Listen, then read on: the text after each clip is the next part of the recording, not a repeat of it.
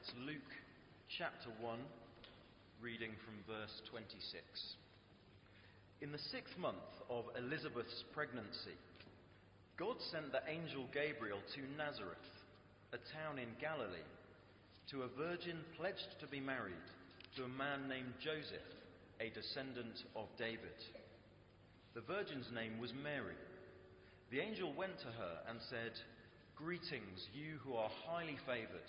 The Lord is with you. Mary was greatly troubled at his words and wondered what kind of greeting this might be.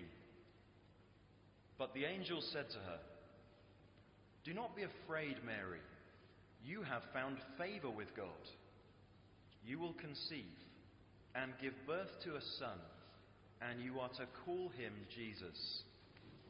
He will be great and will be called the Son of the Most High. The Lord God will give him the throne of his father David, and he will reign over Jacob's descendants forever. His kingdom will never end. How will this be? Mary asked the angel, since I am a virgin.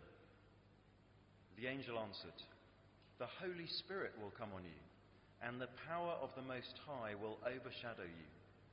So the Holy One to be born will be called the Son of God. Even Elizabeth, your relative, is going to have a child in her old age, and she who was said to be unable to conceive is in her sixth month. For no word from God will ever fail. I am the Lord's servant, Mary answered. May your word to me be fulfilled. Then the angel left her. This is the word of the Lord.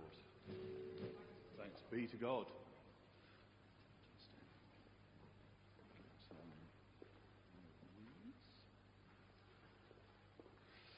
Well, what do you make of that? What do you make of the Christmas story? Is it perfectly believable? Or a bit far fetched? Angels appearing? A virgin having a child? It's not normal, is it? And that's the point. This is not normal in a standout way.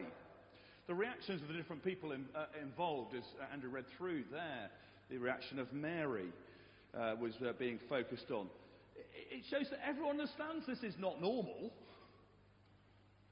Uh, verse 29 of what we read Mary was greatly troubled at the angel's words and wondered what kind of greeting this might be.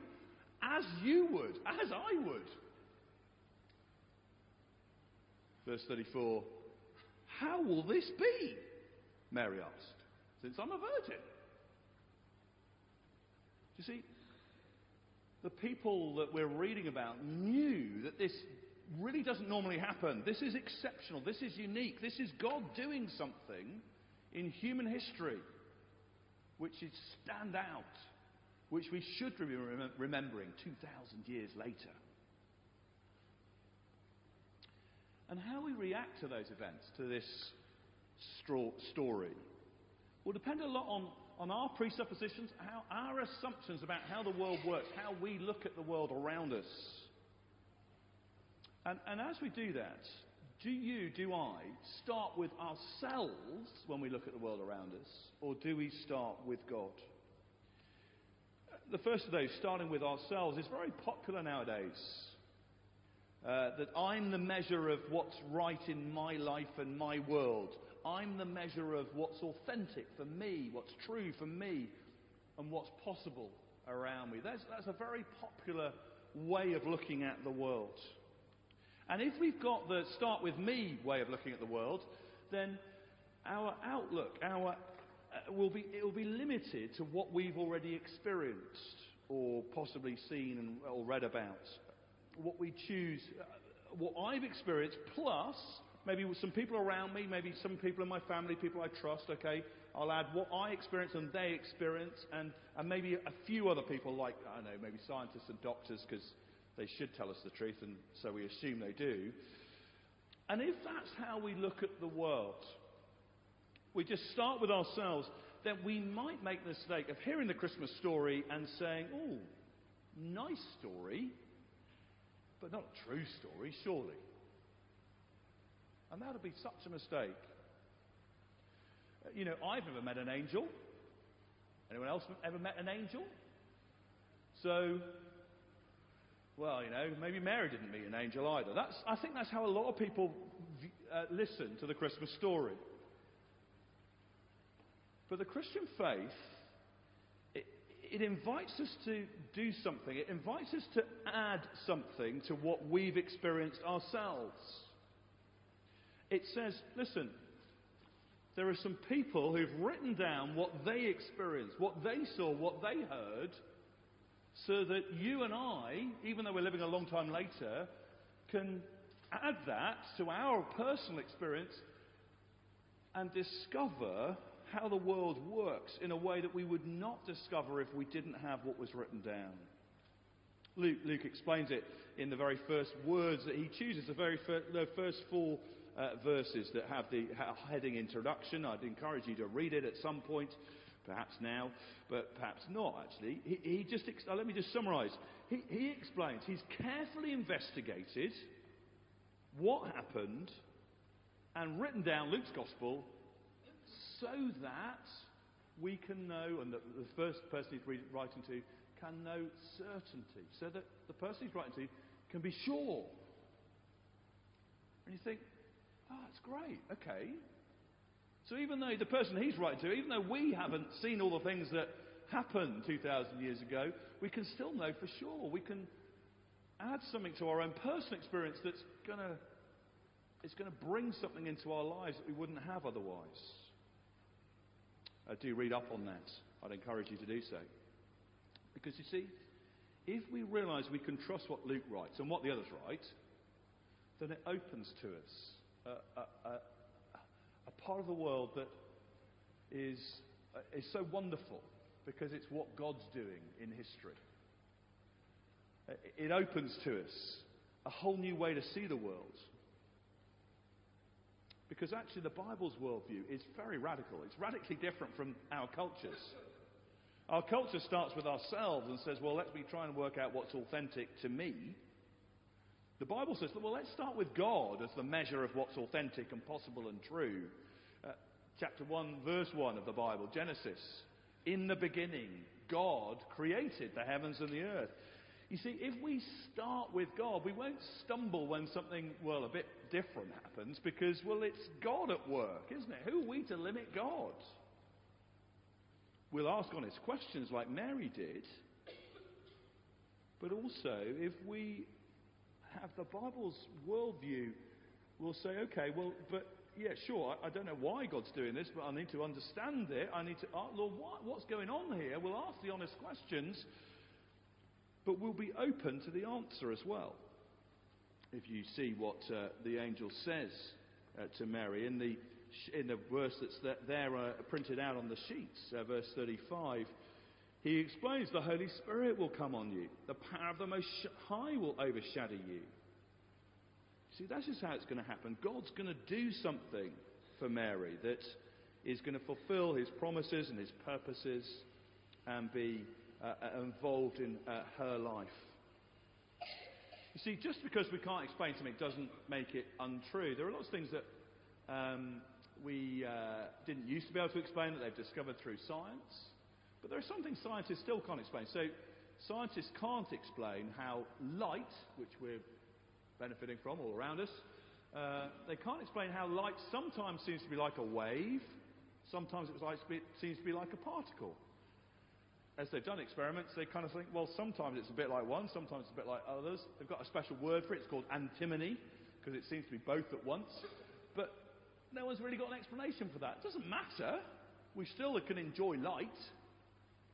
And it's fascinating for scientists to kind of keep on doing experiments and try and work it out. So it is with God becoming human through the Virgin Mary. We can't explain that other than the way verse 35 does, that God did it by his power. And you see, Mary realized that quite quickly in this conversation. And uh, as we read through it, it, it, Luke's showing us how she moved from verse 29 being pretty troubled, as you would be, as I would be, And then verse 34 is more kind of curiosity and questioning how, how will this be? How does it work? How, how is this possible? And then by verse 38, the final verse that we read, she's just accepting it. She's saying, Okay, I'm the Lord's servant. I'm up for it. Or may your word be, to me be fulfilled, was the um, proper way to say I'm up for it back then. Um, and so, see, that's we're tracing here in Luke someone's journey, someone's experience, not our experience, but her experience, and the way that she moved from meeting this, this totally shocking news, really, to saying, okay, but if God's doing it, I'll accept it, I'll be part of it. And, and that shows all of us the way in to God's purposes. It's by actually listening, what is God doing? And then saying, okay, how do I, how do I get to be part of it?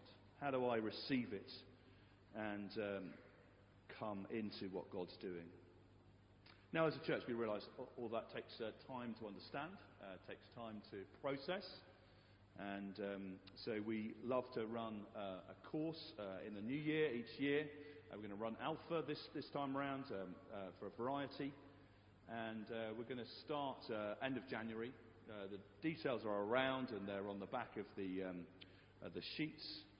And it's just saying, why don't we explore this? This is really important if God's become human and come into the world uh, to save us. It's really important. So um, why not give it a go? Come and explore. Come and bring a friend. Come and bring a neighbour, a family member. What have you got to lose? In some ways, we want to say, but also, wow, what have we got to gain? We, there's, this, there's this world of God doing stuff that we want to access. There's an eternal friendship with Him that all of us are made to enjoy. Uh, a man called uh, Benjamin Jowett was once um, the person in charge of Balliol College in Oxford. He was asked by a young lady, Tell me, what do you think about God? To which he replied, That, my dear, is a very unimportant question. The only significant thing is what God thinks about me. And the reason I'm quoting that how many years later is he was right, wasn't it? You know, that's got to be a more important question. What does, what does God think about me? You know, what, what does He think about the year I've just had? What does He think about my plans for the next few weeks, my plans for next year? Why not come on Alpha? Come and explore. The true story of Christmas is the remarkable length that God went to to bring the human race back. A holy one, verse 35, was born of God the Son of God, was born into the world. And the play re- helps us to realize just how much God humbled himself to do that. Um, just the, the, camels, the, the sheep uh, speech, and the camels were going, a stable? Even the sort of posh animals that we're in our imagination, the camels, um, they, they don't want to go into the stable. And that just, it just, obviously that's all theatre, but it's a way to say, gosh, God really humbled himself, didn't he? When he came into the world. He came right down. He wasn't born in privilege with a silver spoon in his mouth. He was born at the bottom, placed in a manger. That's the one thing we do know from the Nativity that was uh, true. From uh, uh, chapter 2, verse 7 explains that uh, he was, that's where Jesus was laid. Something usually used for feeding animals. That's where they put Jesus. And what that means is none of us are too far away from God. None of us are too dirty. None of us are too low for God to be interested. Jesus humbled himself right down. And actually, that didn't stop uh, uh, at his birth. It wasn't that he was born in humility and then he had a stellar ministry and became a superstar and the talk of the town. No, it's actually Jesus was despised and rejected throughout his ministry. And then and then he came and said, I'm going to die for people. And in fact, that's my whole mission was to come into the world to die for people, to pay for the wrong we do. Jesus kept on coming down, down, until he was killed like a common criminal on a cross in our place. And the Christingle is a symbol that tries to bring some of that together. I think the young people know what this is about, don't you? Uh, we, uh, Zablon never seen one of these before, but he gets pretty well. The orange stands for the world that we live in, God's world, his gift to us. And the candle on top is Jesus as light of the world, coming into the world, the one who made us coming amongst us. And then the red ribbon right around the center for his blood, his death, for the sins of the world, for your wrongdoing, for mine too. And then the, uh, the jelly babies, the non traditional jelly babies, for the people of the world.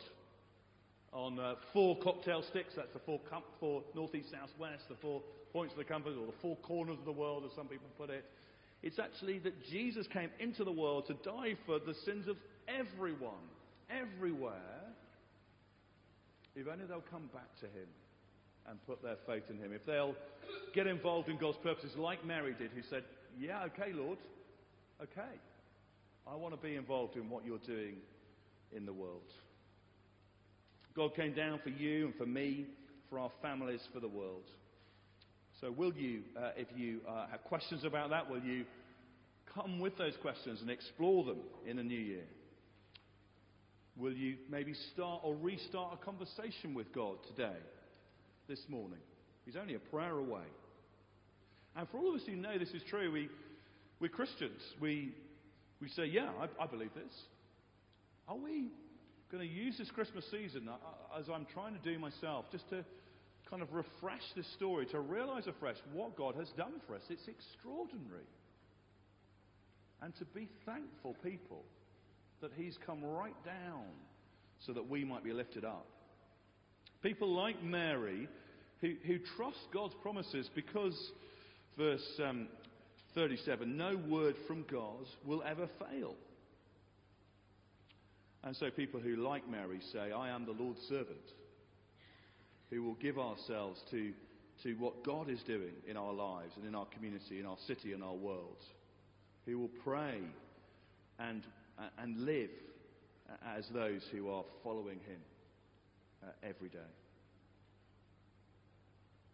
Let me just say a prayer that we might be those people.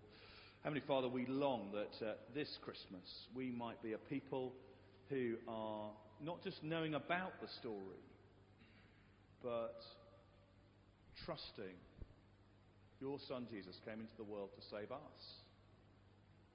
And so following him in our lives saying, We are your servants. Lord, for those of us who have big questions about that, we pray that there would be an opportunity, either the Alpha course or another opportunity, just to explore those questions. For those of us who still have questions but have lots of answers to, uh, help us to trust your word, to follow you wholeheartedly, and be people who live for you and speak for you in our lives this Christmas time. We pray in Jesus' name. Amen.